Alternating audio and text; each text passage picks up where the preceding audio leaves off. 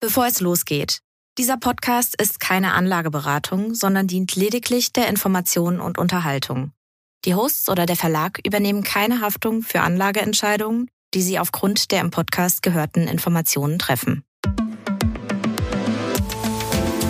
Leben mit Aktien. Ein Vermögenspodcast der Wirtschaftswoche. Mit Christian Wieröhl und Horst von Butler.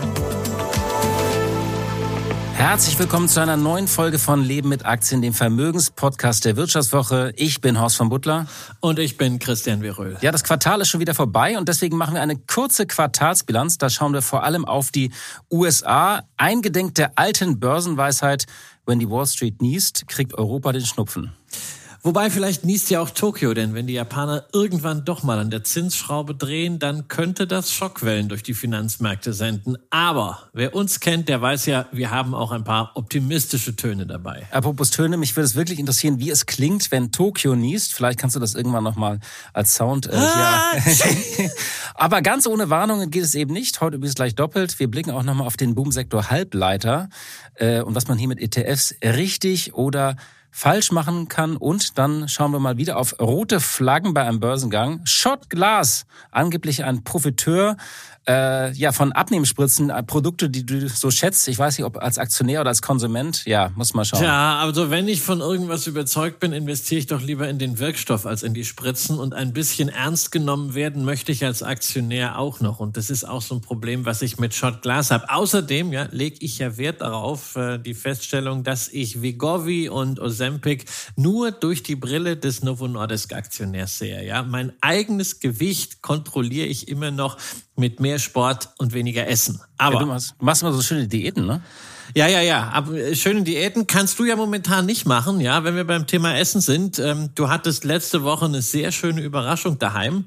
Deine Family hat dir nämlich ein ganz besonderes Wirtschaftswoche-Titelbild gestaltet, wie man auf Instagram sehen konnte, aus Schokolade mit Logo aus Fondant und einer bunten 48 aus Smarties, was gleich auf zwei Lebensereignisse anspielt dieser Tage. Du hattest nämlich Geburtstag und in dieser Woche geht außerdem der Relaunch der Wirtschaftswoche an den Start. Also herzlichen Glückwunsch zum einen und viel Erfolg für das andere. Ganz lieben Dank, lieber Christian. Ja, diese, dieser Kuchen war eine schöne Überraschung. War natürlich auch eine Anspielung vielleicht darauf, dass ich die vergangenen Wochen und Monate absorbiert war, so äh, mit der Wirtschaftswoche. Da bin ich ja ganz eingetaucht. Ähm, ja, wir machen einen Relaunch diese Woche. Ähm, das Interessante ist, dass äh, das Fondant, also diese weiße Flappe auf dem Cover, die wird ja verschwinden. Wir werden gehen nochmal ganz ans äh, Design, neue Grafik und Bildsprache. Warum machen wir das? Also ist auch die Frage, warum macht man noch einen Relaunch eines Printproduktes? Es ist natürlich viel mehr. Wir gehen an das Heft, wir investieren nochmal. Es gibt auch neues Papier. Ähm, wir machen das Ganze hochwertiger, gehen ein bisschen an die Ressourcenstruktur, aber das Ganze ist natürlich ein Markenklärungsprozess ist nur der Startpunkt von etwas, wo wir die Wirtschaftswoche noch mal ein bisschen auffrischen und äh, ja aufhübschen wollen. Ja, also ich bin gespannt, wie es dann am Ende aussieht. Du gibst ja einen äh, Donnerstag für die Wirtschaftswoche Abonnenten ein kleines Sneak Preview und ab Freitags dann am Kiosk. Und ein Highlight des ersten neuen Hefts hast du ja schon verraten. Das wird nämlich ein Interview mit niemand Geringerem als unserem Kanzler sein. Also erstmal ist ja toll, dass der Kanzler euren Termin nicht vergessen hat. Ne? Er vergisst ja sonst so manches, aber mal abgesehen jetzt von Cum-Ex und Augenklappe, worüber habt ihr denn so gesprochen und wie ist die Stimmung des Kanzlers so? Also über Cum-Ex würde man natürlich nicht mit ihm sprechen, weil da würde man keine Antwort bekommen in einem Interview. Naja, das Interessante ist ja, es war schon ein Interview so über die großen Fragen des Landes. Ich glaube, unser Wirtschaftsstandort steht ja äh, so sehr in Frage, wie lange nicht mehr. Er hat ja diese Identitätskrise und nachdem unser Kanzler noch im Mai das grüne Wirtschaftswunder ausgerufen hatte, hatte ja zuletzt diesen Mehltaubeklang fast schon ein bisschen genervt. Und ähm, andererseits fragen sich ja viele, ob er nicht die Lage des Landes auch ein bisschen zu gut immer zeichnet. Äh, und er sendet ja manchmal so ein bisschen implizit die Botschaft aus, äh, naja, hört mal auf zu jammern. Und da fragen viele Unternehmer sich natürlich, leben wir eigentlich noch im gleichen Land? Und die zweite Frage ist, gibt es einen Plan? Ähm, der Kanzler weist so dieses Bild des kranken Mannes Europas weit von sich. Vom der sagte Economist, der das ja nochmal aufgegriffen hat, die Briten wollen nur, dass die Deutschen wieder mehr Schulden machen. Da sagt er, das gibt es mit mir nicht. Und äh, ja, ähm, der Das Eindruck, hat ja nicht nur der Economist gesagt, sondern Per Steinbrück, Architekt der Schuldenbremse in dieser Form, damals als Finanzminister unter Merkel, hat ja letzte Woche im Interview mit dem Tagesspiegel gesagt, also die Schuldenbremse müssen wir schon überarbeiten. Und er kam dann auch auf dieses Narrativ von den guten Schulden, nämlich den Investivschulden und den schlechten Schulden, nämlich den Konsumschulden. Also selbst in der eigenen Partei, selbst bei seinen Amtsvorgängern ist man da ja schon ein Stück weiter als Scholz und auch Lindner. Also da würde ich auch sogar mitgehen und das beklagt, ich will jetzt nicht zu viel spoilern ähm, von dem Interview, es ist ja auch noch nicht abgestimmt, aber natürlich beklagt der Kanzler das Ganze auch, weil er sagt, ähm, naja, einerseits äh, kritisieren viele Leute in der Wirtschaft die diese 10 Milliarden für die Fabrik in Magdeburg, ne, also für diese eine Fabrik. Auf der anderen Seite ist es dann so, dass ähm, wir voller Faszination auf Amerika schauen, auf den RAA und alle sagen, Mensch, da ändert sich doch alles, wo er sagt, na ja, die machen Subvention pur. Was wollt ihr jetzt eigentlich? Da hat er auch so ein bisschen einen Punkt, finde ich. Und diese Frage, ob die Lage, also wie schlecht ist eigentlich die Lage in Deutschland und wie schlecht reden wir sie auch, steigern wir uns da in etwas rein? Da gibt es ja durchaus auch CEOs, die das sagen. Äh, Christian Sewing von der Deutschen Bank hat es gerade auf dem Bankengipfel des Handelsblattes gesagt. Ähm, Herr Kreber von RWE sagt auch, naja, ganz so schlecht ist es nicht. Das Grundgefühl ist, glaube ich, dass so auf verhängnisvolle Umstände und auch falsche Entscheidungen nochmal schlechte Entscheidungen draufgesetzt werden. Beispiel Atomausstieg. Also die dann obendrein nochmal schlecht kommuniziert werden in dieser Kakophonie. Genau. Also lasst euch überraschen. Mich würde es freuen, natürlich, äh, wenn Sie, wenn ihr nochmal reinschaut in die Wirtschaftswoche. Ab Freitag wird sie am Kiosk sein, natürlich auch als E-Paper und online. Und die Titelgeschichte spielt ein bisschen auch darauf an, auf die Kunst des Neuanfangs, eines der Grundmotive in jeder Karriere. Also es lohnt sich. Wir haben viele schöne Themen.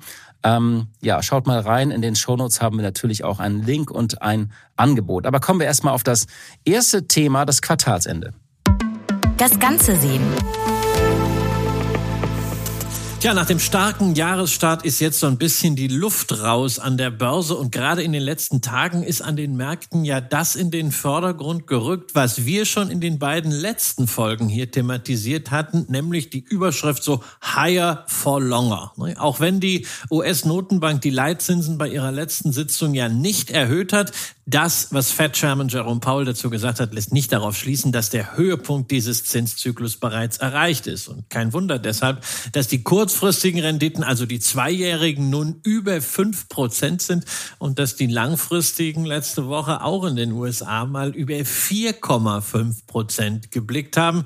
Gemessen daran hält sich der Aktienmarkt nach wie vor grandios, auch wenn der S&P 500 nach dem starken ersten und zweiten Quartal, da haben wir ja Gewinne gesehen von sieben beziehungsweise acht Prozent. Nun das dritte Quartal höchstwahrscheinlich im Verlust beschließen wird. Aktuell sind wir bei so einem Minus von drei Prozent.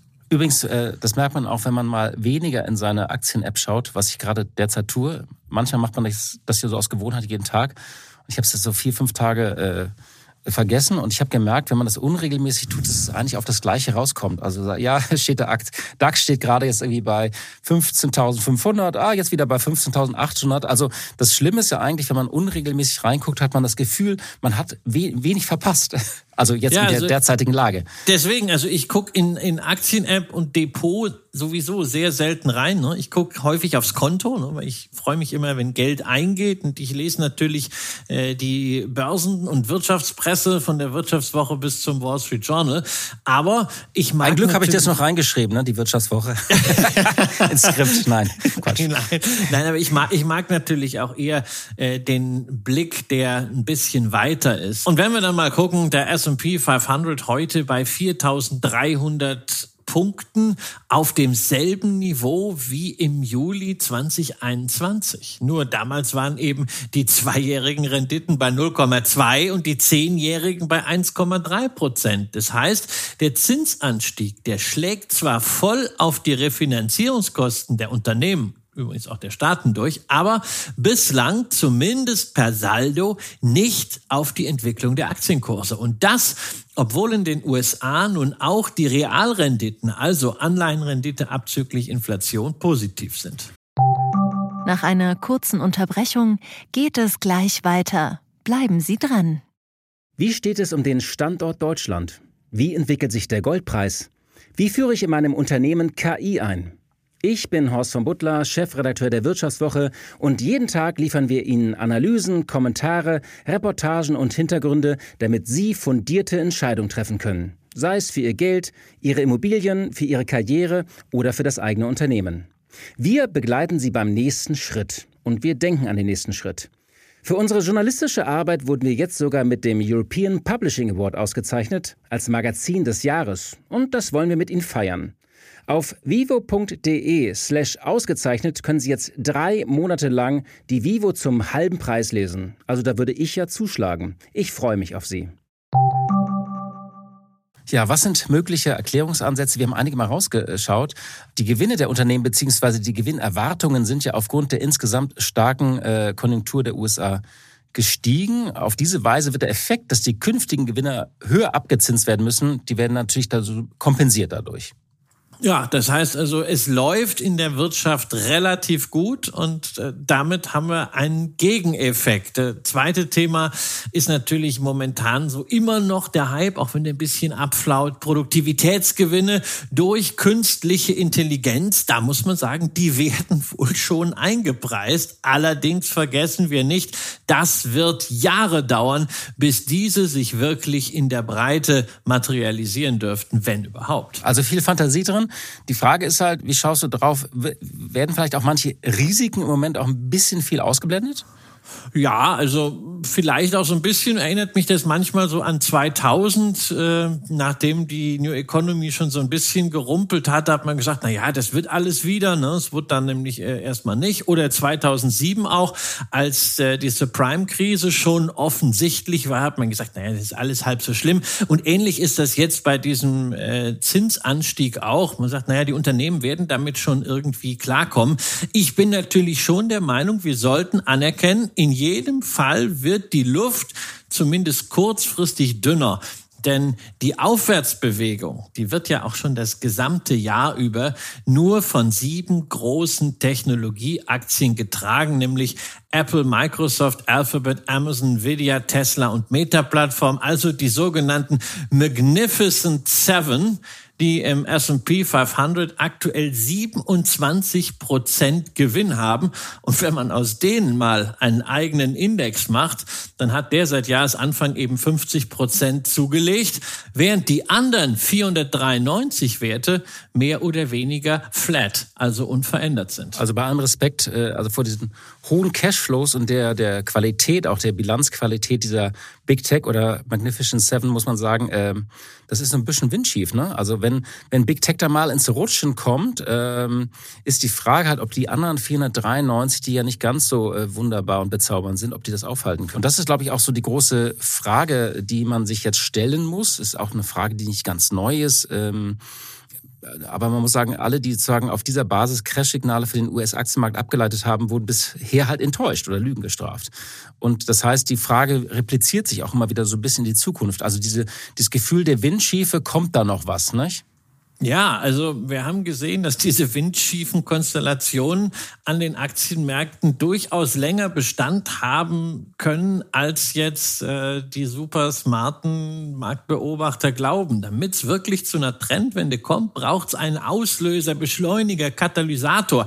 Da ist natürlich immer so die Frage, wer könnte das denn sein? Und dann rätselt man, ja, und momentan ist es mal wieder Japan, die da herumgereicht werden als möglich möglicher Auslöser für eine Korrektur an den Märkten. Nach wie vor die einzige bedeutende Volkswirtschaft, die an einer lockeren Geldpolitik festhält und weil eben die Zinsen dort so niedrig sind und im Dollar und im Euro deutlich höher sind, ist der Yen kräftig unter Druck gegenüber dem Dollar auf einem 25-Jahrestief, gegenüber dem Euro auf einem 15-Jahrestief und allein seit Jahresanfang ging es für den Yen gegenüber beiden beiden Währungen um 12 Prozent nach unten. Das ist natürlich super für die japanische Exportwirtschaft, aber gleichzeitig werden natürlich Importe teurer und das erschwert auch den Kampf gegen die Inflation. Die war in Japan ja auch lange verschwunden. Japan ist natürlich äh, weit entfernt jetzt von den Raten, die wir jetzt hier in Europa haben oder äh, die wir in den USA gesehen haben.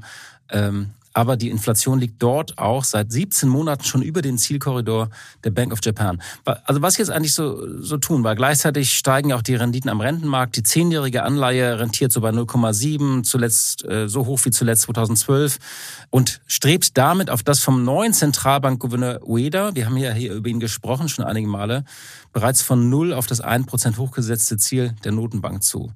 Also ähm, ist ja schon eine interessante Gemengelage, nicht?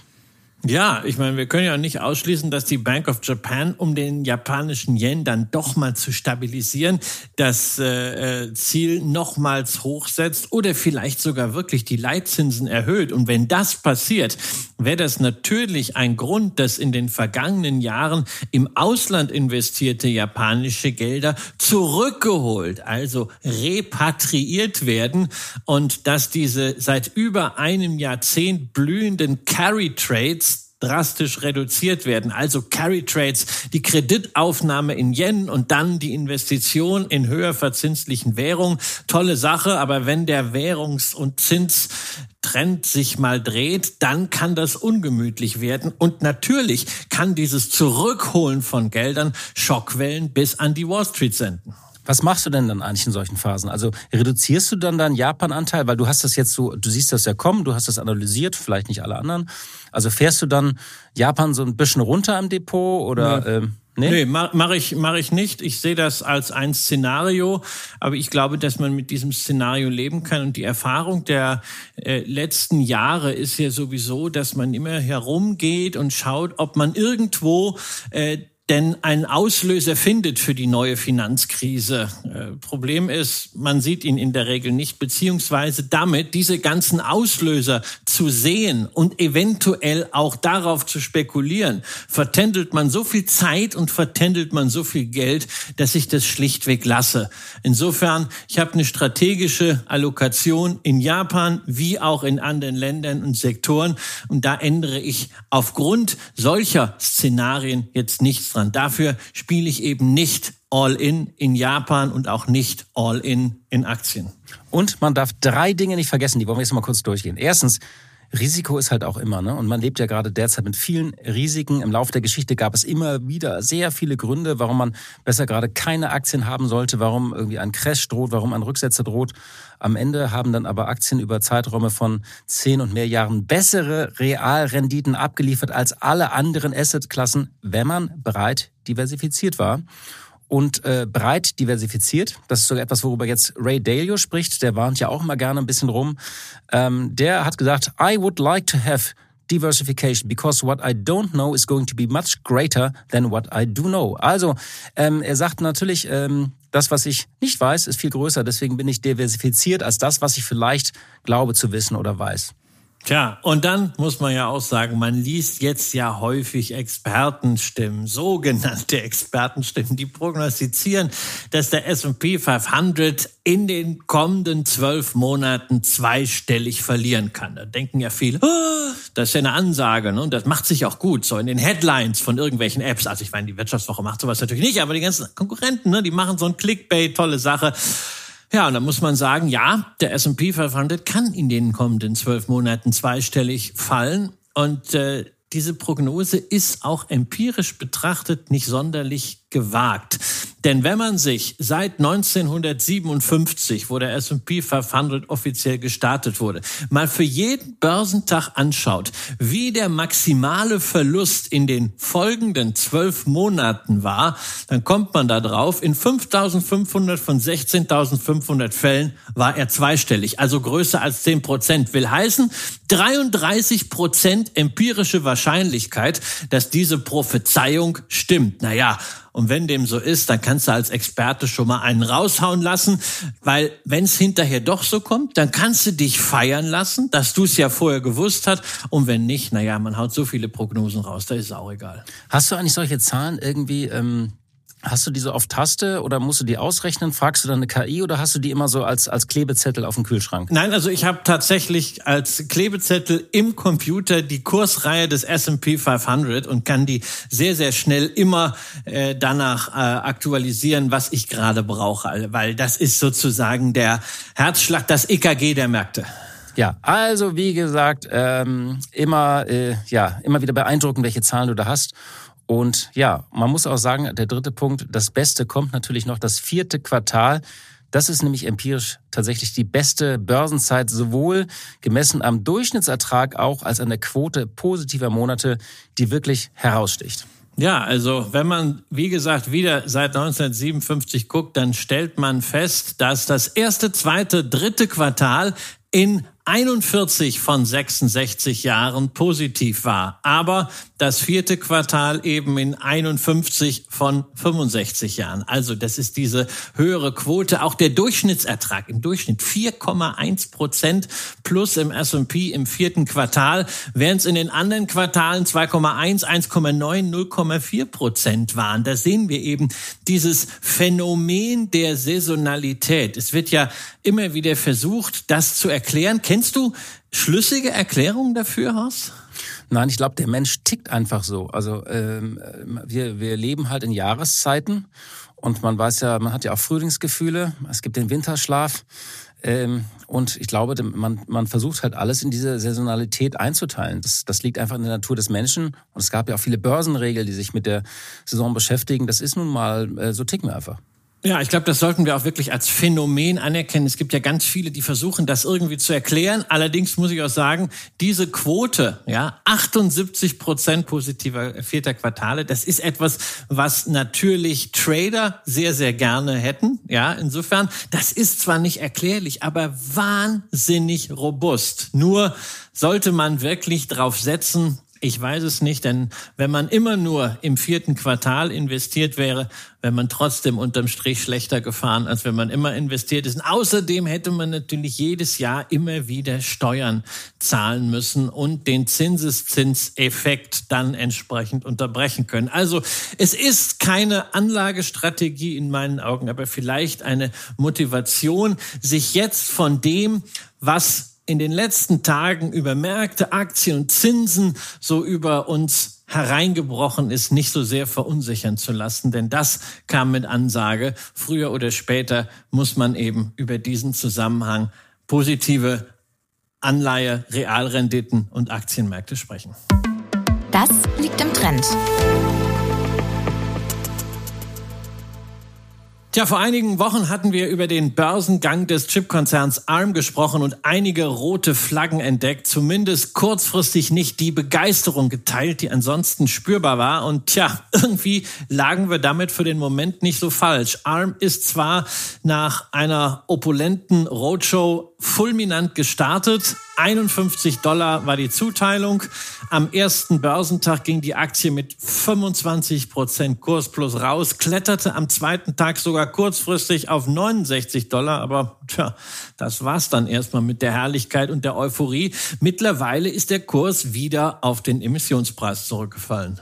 Und als wir darüber gesprochen haben, hattest du ja ähm, erwähnt, unabhängig jetzt von der Einschätzung zu ARM, dass du beim Thema Halbleiter auf ETFs setzt, und zwar auf den von Van Eck. Und man denkt ja irgendwie so, das Thema Halbleiter, äh, das ist so ein ziemlich klar umrissenes Thema. Also sollten die entsprechenden ETFs äh, so ziemlich eng beieinander liegen, was die Wertentwicklung anbetrifft. Und das tun sie eben nicht. Und deswegen wollten wir einige noch mal so ein bisschen rausgreifen und äh, aufdröseln, wie das mein äh, Geschichtslehrer früher mal zu sagen pflegte.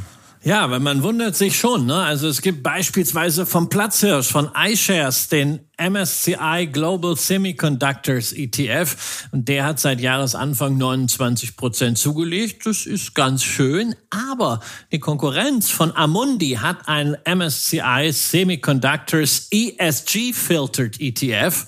Und der hat seit Jahresanfang 44 Prozent zugelegt. Also 15 Prozentpunkte Performance Differenz in nur neun Monaten. Und dann noch zugunsten des ESG filtert. Da könnte man ja fast versucht sein zu glauben, es macht doch Sinn, auf diese ESG-Formalismen zu setzen. Jetzt bin ich mal gespannt auf die Auflösung, weil irgendwie ähm, du, du gräbst das ja manchmal auch raus und zu Recht sagst, na ja, das ist eher eine andere Performance. Woran liegt das? Ist ja, das also, wirklich jetzt filtered? Das klingt ja auch ja, wie filtert, so filtert ist es. Also ist tatsächlich in diesem MSCI Acqui Semiconductor Semiconductor Equipment ESG Filtered Index sind keine kontroversen Waffen, kein Tabak, kein Ölsand und keine thermische Kohle. Da muss man aber sagen, das kommt bei Halbleiterherstellern generell eher selten vor, ist also hier kein Thema. In beiden Indizes sind zumindest was die Top 25 Werte angeht, die rund 90 Prozent der Gewichtung ausmachen, dieselben Aktien drin. Aber Sie werden nach unterschiedlichen Methoden gewichtet. Der nachhaltige von Amundi, der gewichtet nämlich ganz einfach so nach Marktkapitalisierung. Je größer das Unternehmen, umso größer das Gewicht im Index und damit auch im ETF. Und äh, ich ahne jetzt schon, auf was das hinausläuft. Also da gibt es ja diesen einen Chipkonzern, der in den vergangenen Monaten alle anderen überflügelt hat. Nvidia mit einer Marktkapitalisierung von inzwischen über einer Billion Dollar ist fast dreimal so groß wie die Nummer zwei des Sektors, also, äh, Taiwan Semiconductor Manufacturing. Und folgerichtlich hat, glaube ich, Nvidia in diesem von Amundi ETF verwendeten Index mit 27 Prozent auch das dreifache Gewicht äh, wie die ähm, wie das Unternehmen aus Taiwan. Das heißt, ähm, das erklärt so ein bisschen auch die Outperformance. Bonds. Ja, iShares verwendet nämlich für seinen Halbleiter ETF den MSCI Acqui EMI Semiconductors and Semiconductor Equipment, in dem der Highflyer Nvidia nur mit sieben Prozent gewichtet ist. Der Grund dafür ist das kleine Wörtchen capped. Hier entscheidet nämlich über die Gewichtung ebenfalls die Kapitalisierung, aber es gibt eine Kappung. Bei jeder vierteljährlichen Überprüfung des Index wird das Gewicht der fünf größten Werte auf je acht Prozent limitiert und alle anderen haben maximal fünf Prozent. Das heißt also, bei Amundi wo es auch einen Cap gibt, der aber erst bei 35 Prozent liegt und also erst dann greift, wenn Nvidia weitere 30 Prozent gegenüber dem Rest des Sektors zulegt. Bei Amundi ist man am Höhenflug von Nvidia bislang unbegrenzt beteiligt, getreu der Devise Let your winners run. So, und äh, was ich mich jetzt natürlich frage als Anleger auch für unsere Hörerinnen und Hörer, wie checke ich das? Also ich ja. sage, ich will, ich will Halbleiter machen, sage ich richtig erkannt guck mir diese ETFs an und äh, schließe dann einen ab, der in irgendwelchen Listen wahrscheinlich drin ist. Aber sowas sehe ich jetzt ja nicht sofort. Ähm nee, sowas siehst, sowas siehst du nicht sofort. Und das ist natürlich ganz klar ein Plädoyer dafür, dass man erkennt, ETFs mögen einfach transparent und fair sein, aber man muss eben die Vorteile der Transparenz auch nutzen und selbst bei vermeintlich gleich klingenden Produkten, beides MSCI Semiconductor, in die Regelwerke der Index hineinschauen. Und äh, das muss man leider häufig eben nicht mal nur auf der Website der ETF-Anbieter, weil da solche Feinheiten manchmal auch nicht erklärt werden, sondern dafür muss man in die Factsheets von MSCI oder in die oh, Methodologie reingehen oder ja, oder man muss eben Leben mit Aktien hören. Das ja. ist halt dann genau. Factsheets runterladen finde ich immer wahnsinnig anstrengend. Das ist zwar alles einfach gemacht worden, auch bei der viel gescholtenen App von Trade Republic kann man das ja per Knopfdruck, trotzdem immer anstrengend.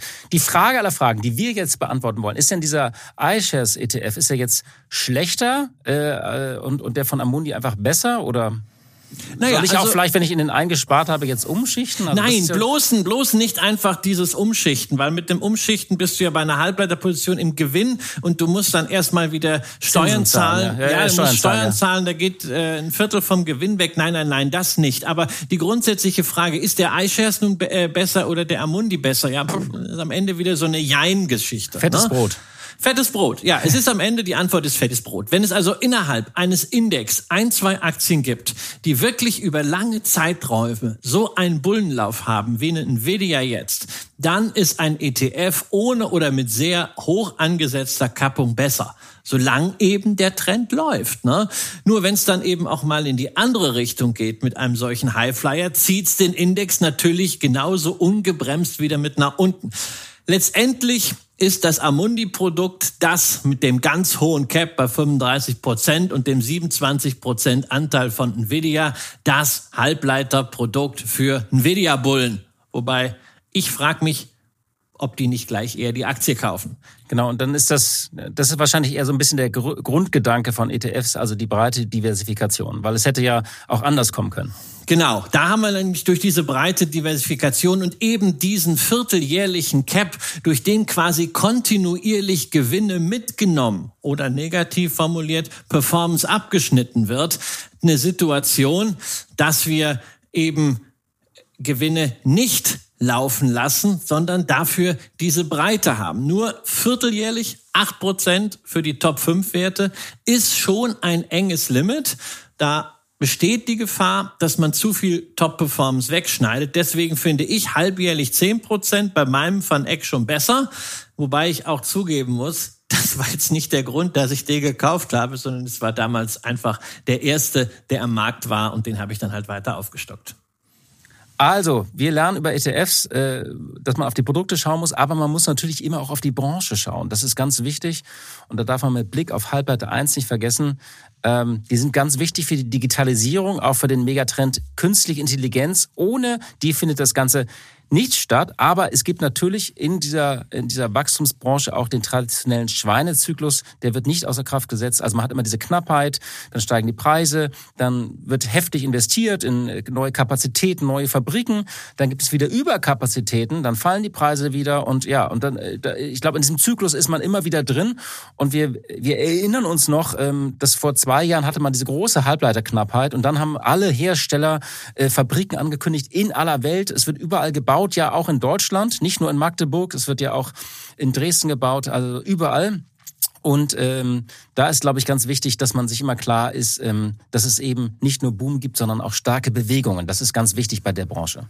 Deswegen ideales Produkt natürlich für den Sparplan kontinuierlich investieren. Red Flag. Endlich mal wieder ein Börsengang in Deutschland. Erst der dritte des Jahres im voll regulierten Prime-Standard. Die Aktie von Schott Pharma ist ab Donnerstag auf dem Kurzzettel, konnte zuvor äh, in einer Spanne von 24,50 bis 28,50 äh, gezeichnet werden. Ja, ähm, wie schaust du ähm, auf dieses Unternehmen? Bei Schott äh, höre ich ja erstmal viel Tradition in meinem Ohr. Ja, natürlich. Das ist äh, einer der großen Namen deutscher Wirtschaftsgeschichte. 1884 in Jena gegründet als Glaslabor. Damals haben sie so optische Gläser für Mikroskope und Fernrohre gemacht. Und sie haben schon sieben Jahre nach der Gründung einen Ankerinvestor, einen prominenten Teilhaber bekommen, nämlich die ebenso klangvolle Karl Zeiss Stiftung. Allerdings Deutsche Geschichte strahlt auch hier spiegelbildlich aus. Nach dem Zweiten Weltkrieg wurde nicht nur Deutschland, sondern auch Schott getrennt. Der Sohn des Firmengründers wurde von den Alliierten nach Westdeutschland gebracht und ließ nach vielen Irrungen und Wirrungen 1952 einen neuen Firmensitz in Mainz errichten, während die Jena Aktivitäten in das legendäre Kombinat VEB Karl Zeiss Jena integriert wurden. Und erst mit der Wiedervereinigung Deutschlands wurde dann auch Schott wiedervereinigt. Die Mainzer übernahmen die Jena Aktivitäten und alleiniger Eigentümer von Schott wurde die Karl Zeiss Stiftung, die sich im Geschäftsjahr 2021, 2022, neuere Zahlen gibt's noch nicht, über immerhin 2,8 Milliarden Euro Umsatz und einen Überschuss von 270 Millionen Euro freuen durfte. Also das reicht für eine ordentliche Dividende, mit der die Stiftung ihrem Auftrag nachgehen kann, nämlich die Wissenschaft fördern. Ich finde das ja sowieso faszinierend in Deutschland. Ähm, Unternehmen, hinter denen Stiftungen stehen, das ist ja auch so bei ZF so oder Bosch, ähm, ist ein ganz eigenes Phänomen äh, in der deutschen Wirtschaft. Aber es geht ja heute um Schott. Es ist also eine sehr deutsche Unternehmensgeschichte, Unternehmen, die getrennt äh, wurden. Aus Sicht des Kapitalmarktsfehler gibt es so einen kleinen äh, Schönheitsfehler. Laut Stiftungsstatut darf die Karl Zeiss Stiftung die Aktien der Schott AG gar nicht verkaufen. Also ein Börsengang ist ausgeschlossen. Aber die Kollegen der Karl Zeiss Gruppe haben schon vor über 20 Jahren gezeigt, dass man trotzdem die Börse anzapfen kann. Sie machen es so, einfach ein paar Aktivitäten in eine separate Gesellschaft auslagern und Minderheitenanteile verkaufen. So kam 2002 die auf Augenheilkunde spezialisierte Karl Zeiss Meditech an die Börse, an der Karl Zeiss nach wie vor knapp 60 Prozent hält und man muss sagen, die nach holprigen Anfangsjahren wirklich eine grandiose Wachstumsstory aufs Parkett gelegt hat. Von 2009 bis 2021 hat sich der Kurs verzwanzigfacht, bevor die Börse dann festgestellt hat, dass man die zweifelsohne hohe Qualität des Unternehmens wohl etwas überbezahlt hat, worauf der Kurs sich dann äh, ja, halbiert hat und nun wieder einen neuen Boden sucht. Und die Zeiss Blaupause aus den 90er Jahren wird nun von Schott aufgegriffen. Und damit wären wir wirklich jetzt beim Börsengang von Schott Pharma nach diesem Exkurs in die Historie. Denn hinter Schott Pharma versteckt sich nicht etwa ein Pillendreher, sondern ein Zulieferer für die Pharmaindustrie. Pharmaindustrie. Schott Pharma produziert nämlich Glasverpackungen für Medikamente, also Spritzen, Kapulen, Fläschchen, Ampullen eigentlich ein ziemlich langweiliges Geschäft. Wäre da nicht der Hype um Novo Nordisk und die Abnehmspritzen Ozempic und Vigovi, die ja schon dem bereits börsennotierten Wettbewerber Gerresheimer kräftig auf die Sprünge geholfen haben. Dessen Aktie hat sich nämlich mit der Fantasie, dass ja für diese Wunderspritzen neue Verpackungen benötigt werden, innerhalb eines Jahres mehr als verdoppelt und steht damit hinter der Online-Apotheke Redcare auf Platz zwei im MDAX. So, und wir haben jetzt äh, drei äh, Fragen und kritische Punkte oder auch Red Flags. Ähm, du magst übrigens irgendwie drei Punkte immer, ist, ist, mir aufgefallen. Also wenn wir das hier absprechen, wir fangen immer per WhatsApp ich mag, an. Ich weiß, ich mag und dann sagst Punkte. du mal dazu drei Punkte, sagt Ja, das, das liegt, das liegt aber daran, dass ich auch Fan des FC Bayern bin. Da hat man häufig drei Punkte. Ja, Ach so. der HSV beispielsweise, der hatte jetzt zweimal null Punkte, aber null Punkte ist im Podcast irgendwie doof. Ja, aber oder wir spielen unentschieden und dann muss ich immer nur einen Punkt nennen, das ist das Schöne. Ja. Ich mache immer genau einen Punkt. Du musst immer drei genau. Punkte machen. Dann, dann mach einen Punkt. Also mein erster Punkt ist. Ich mag ja auch die Top 5 übrigens. Also ich mag ja als Liste die Top 5. Aber fangen wir mal mit dem ersten Punkt Wirklich, an. ja, der HSV ist ja auch häufig unter den Top 5 gewesen. ja, den Top 5 der Abstiegskandidaten vielleicht. Ja, es okay. müssten die Top 3 sein. Ja, also was mir halt als roter Flagge ganz am Anfang ins Auge sticht, ist halt die gesamte Struktur des Börsengangs. Der Schott Pharma ist eben keine AG, sondern eine AG und Co. KGAA. Ne? Steht für Kommandit. Oh, klingt jetzt kompliziert. Ja, das stimmt. Das könnte ich, glaube ich, bei Günther ja auch nicht sagen, was das ja, ist. Ruf mich an. Ja, ja genau. Du wärst sowieso mal mein Telefonjoker. Es ist also eine Kommanditgesellschaft auf Aktien, eine klassische Zweiklassengesellschaft unter den Aktionären. Es gibt einerseits den Streubesitz, die, das gemeine Volk, ne, das sind die sogenannten Kommanditaktionäre, das ist das, was man jetzt werden kann im Börsengang. Und dann gibt's den Komplementär, der hat das Sagen allein gegründet auf die Satzung. Also auch wenn der Stimmanteil unter 50 Prozent ist. Und dieser Komplementär ist wiederum eine AG, Schott Pharma Management AG, die von der Schott-Gruppe kontrolliert wird. Die können damit bis auf alle Ewigkeit durchregieren. Es geht also gar nicht darum, jetzt, äh, dass Schott Pharma sukzessive in die Unabhängigkeit des Kapitalmarkts entlassen werden soll, nach dem Motto, ihr seid jetzt eigenständig äh, und viel Spaß, sondern Schott will die Gunst der Stunde nutzen und mit dieser schönen Story äh, von den Abnehmenspritzenzulieferer an der Börse sozusagen den Hut rumgehen lassen und ein bisschen Geld einsammeln. Und ähm, denn der Erlös des Börsenganges landet ausschließlich bei der Muttergesellschaft Schott AG. Die Tochter Schott Pharma sieht nichts von dem Geld. Das hast du ja auch vergangene Woche kritisiert bei dem, äh, also immer, du findest, wenn ein Börsengang stattfindet, sollte man, sollte das Geld ja immer für irgendwas verwendet werden, zum Beispiel für die Expansion oder für Investitionen, nicht? Nach einer kurzen Unterbrechung geht es gleich weiter. Bleiben Sie dran. Riskiere ich zu viel? Das ist die richtige Entscheidung. Bin ich zu spät dran? Machen Sie Clarity AI zur Grundlage Ihrer Anlagenentscheidungen. Verwalten Sie Ihr Portfolio für nachhaltiges Wachstum unter Einhaltung von EU-Taxonomie, Offenlegungsverordnung oder BVI-Kriterien mit der ultimativen Mischung aus leistungsstarker KI und Branchen-Know-how. Reduzieren Sie Risiken und erreichen Sie Ihre Ziele auf der Grundlage von transparenten Fakten, nicht von Meinungen. Clarity AI mit Technologie zu besseren menschlichen Entscheidungen. Besuchen Sie clarity.ai und starten Sie noch heute. Ja, ich finde immer, das Unternehmen, was an die Börse geht, sollte auch was davon haben und nicht nur der Mutterkonzern sollte sich die Taschen voll machen. Aber genau das haben wir jetzt, findet keine Kapitalerhöhung statt. Und man war ja auch ganz stolz, nicht? Der CEO von Schott Pharma, Andreas Reiser, hat ja schon im Vorfeld gesagt, also auf Einnahmen aus dem Börsengang sind wir nicht angewiesen. Das Unternehmen habe sein Wachstum immer aus eigener Kraft finanzieren können. Da muss man sich fragen, tja, äh, warum denn dann Börsengang? Und das riecht eben schon sehr danach, dass das einzige Ziel dieses IPOs ist, dem Mutterkonzern einen schönen Geldfluss zu verschaffen. Und wir reden ja hier immerhin über eine Milliarde Euro, die die angebotenen 23 Prozent vom Unternehmen bringen sollen. Und äh, da muss man ja leider auch sagen, das wird in Deutschland ja allmählich zur Regel. Denn auch bei den drei vorherigen Börsengängen im Prime Standard handelte es sich um Konzernteile, die an die Börse gehievt wurden. Nicht? Der Aber mit einem Unterschied. Ne? Ich meine, äh, ThyssenKrupp hat äh, der, seiner Elektrolyse, äh, Elektrolyse-Tochter Nucera äh, das Geld immerhin gegeben für das eigene Wachstum. Das war genau, genau. Deswegen haben wir damals an dieser Stelle auch über die AG und Co. KGAA äh, die Augen zugedrückt. Ja, aber wir haben gesehen beispielsweise Ionos, der Webhoster, der sollte eben die Kasse von United Internet füllen und ist demzufolge inzwischen auch ziemlich abgesoffen. Ja, Porsche nur mit Vorzugsaktien Markt. Nur das ist eben eine Geschichte für sich. Und auch eine Wunde für sich. Ja, aber natürlich auch eine ganz besondere Marke und da kann man sich manche leisten und Porsche hat einfach einen anderen Ogu als irgendwelche Spritzen.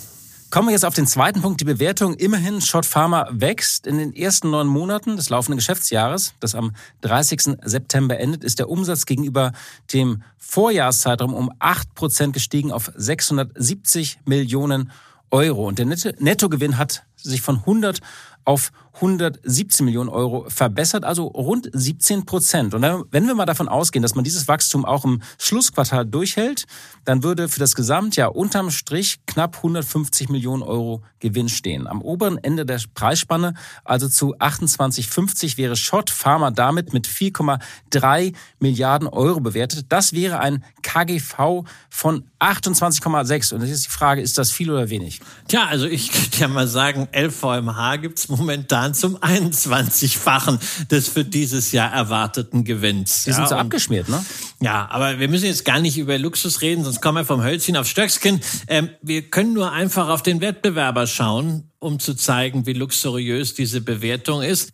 Gerresheimer hat, wenn wir da mal neun Monatszahlen berechnet, um 18 Prozent beim Umsatz zugelegt, beim Gewinn um 25 Prozent und wird gemessen an den Erwartungen für dieses Jahr trotzdem nur mit dem 18-fachen Gewinn bezahlt. Also warum sollte man für Schott Pharma gut 50 Prozent mehr hinblättern? Weil die Marge höher ist, ja, weil die Eigenkapitalquote besser ist, weil man mehr Hoffnung auf künftiges Wachstum Wachstum hat. Also mir ist das alles zu vage und zu wolkig für ein dermaßen unbescheidenes Pricing bei einem Unternehmen, das eben keinerlei Kapitalmarkthistorie hat. In den Lehrbüchern gibt es bei neuen Missionen sowas wie ein Underpricing, also man geht von der Bewertung unter die Vergleichsgruppe, um einen Zeichnungsanreiz zu bieten. Nur den sehe ich hier eben nicht, ganz im Gegenteil. Wie findest du denn die Equity Story vielleicht ganz kurz noch zum Schluss als dritten Punkt? Ach, also egal ob jetzt Schott Pharma oder Gerresheimer, für mich ist das so ein bisschen von hinten durch die Brust ins Knie. Ne? Wenn man am Boom von Abnehmspritzen oder langfristig auch von mRNA-basierten Medikamenten profitieren will, dann kann man es doch direkt machen und sich diejenigen Aktien ins Depot legen, bei denen der Großteil der Wertschöpfung anfällt. Also den Herstellern wie Novo Nordisk oder Eli Lilly oder halt halt man wegen Biontech als sehr langfristige mRNA-Wette. Das ist so ein bisschen so, als wenn man sagt, na ja, die Straßenbahn ist weg, aber ich versuche eine Abkürzung zu finden. Und auf der Abkürzung, da kann man dann halt auch wirklich mal stolpern. Ja, eine Novo Nordisk ist hoch bewertet, aber ich zahle lieber einen 31-fachen Gewinn für die als einen 28-fachen Gewinn für Schott Pharma. Und man kann ja auch mal warten, bis Bewertungen sich insgesamt ermäßigen. Und auch bitte, ich habe das irgendwo wieder gelesen, Gerresheimer und Schott seien Schaufelaktien. Nein, das sind keine Schaufelaktien. Das Narrativ ist eh ausgeleiert. Es sind Trittbrettfahrer. Und ich möchte gerne den direkten Weg suchen. Das ist so wie beim Fußball, nicht immer Hackespitze 1, 2, 3, sondern die Dinge einfach halten und direkt draufgehen. Fallen dir denn noch andere Beispiele für Trittbrettfahrer ein? Naja, also ein äh, Trittbrettfahrer, der hinten runtergefallen ist, äh, das ist ja Cataland, ja, ein Pharma-Auftragsfertiger auf New Jersey, äh, kennt eigentlich ja hier niemand. Aber das ist das Unternehmen, was für Novo Nordisk produziert und sich eben damit keine goldene Nase verdient hat, sondern, um es mal mit Elon Musk zu sagen, in der Produktionshölle gelandet ist. Bei der Produktion von Vigovi, dieser Abnehmspritze, immer wieder Probleme mit den eigenen Kapazitäten, mit der Qualitätskontrolle, sogar mit den Behörden von der FDA, weswegen die Aktie quasi den an der X-Achse gespiegelten Kursverlauf von Novo Nordisk zeigt. Ja, Novo in den vergangenen zwei Jahren 60 Prozent im Plus, Catalent um 70 Prozent abgerauscht und das Geschäft mit Ozempic, dem anderen Abnehmpräparat von Novo Nordisk, das hat jetzt eine Tochter des Laborausrüsters Thermo Fisher äh, gewonnen. Und für dessen Aktie gibt es natürlich auch genügend Argumente, aber nicht dieser Trittbrettfahrergedanke. Also, äh, ich nehme mal von den ganzen Metaphern äh, nochmal die Fußballmetapher mit, so wie Rudi Völler einfach mal den direkten Weg zum Tor suchen. Liebe Hörerinnen, liebe Hörer, das war's für diese Woche bei äh, Leben mit Aktien. Und ja, wenn Sie Interesse und Lust haben, schauen Sie am Wochenende doch mal in die neue, rund erneuerte Wirtschaftswoche rein. Wir haben viel Neues darin geplant. Das wird sich auf allen Kanälen widerspiegeln. Wir hören uns hier am kommenden Mittwoch wieder. Machen Sie es gut. Leben mit Aktien. Ein Vermögenspodcast der Wirtschaftswoche.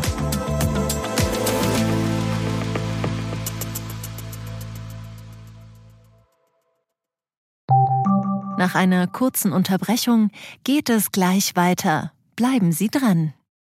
Sie leben Fairness, Kultur und Werte? Zeigen Sie Ihr Engagement als Arbeitgeber und werden Sie Teil der Fair Company Initiative. Mit der Fair Company Initiative zeichnet das Handelsblatt Unternehmen aus, die insbesondere Berufseinsteigern und Young Professionals ein faires, attraktives Arbeitsumfeld bieten. Zu den entscheidenden Werten gehören unter anderem das Engagement für Mitarbeitende, Diversity und Chancengleichheit, Nachhaltigkeit und gesellschaftliche Verantwortung. Erfahren Sie jetzt mehr unter faircompany.de. Thank you.